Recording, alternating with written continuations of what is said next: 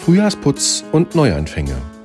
Ein Podcast aus der Reihe 60 Sekunden mit Gott von der Evangelischen Kirchengemeinde Lippstadt. Heute mit Claudia Hempert-Hartmann. Entrümpeln Sie gelegentlich Ihre Wohnung oder Haus? Man sollte es immer wieder tun, empfehlen die Ratgeber für ein glückliches Leben. Volle Keller und Dachböden, überfüllte Schränke und Schubladen verhindern das Durchatmen. Das Internet überbietet sich mit Beiträgen wie Aufräumroutinen, beste Methoden zum Ausmisten, Decluttering jetzt oder Minimalismus leicht gemacht.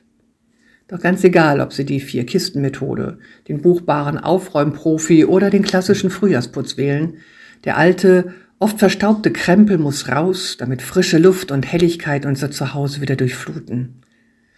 Warum nicht gleich auch eine Entrümpelung der Seele? Was hat sich nicht alles in mir angesammelt im Lauf der Jahre? Alte Kränkungen, die ich mit mir herumschleppe, Enttäuschungen und Bitterkeiten, die meine Erinnerung füllen. Ich kann sie loslassen, darf sie aussortieren und entsorgen aus meinem Leben. Ich kann damit anfangen, Ballast abzuwerfen. Eine aufgeräumte Wohnung, ein sortiertes Haus gibt neuen Schwung. Wenn die Seele gelüftet ist, wird mir das Herz leicht. Dann beginne ich etwas zu ahnen von der neuen Leichtigkeit des Seins, von der Freiheit der Kinder Gottes.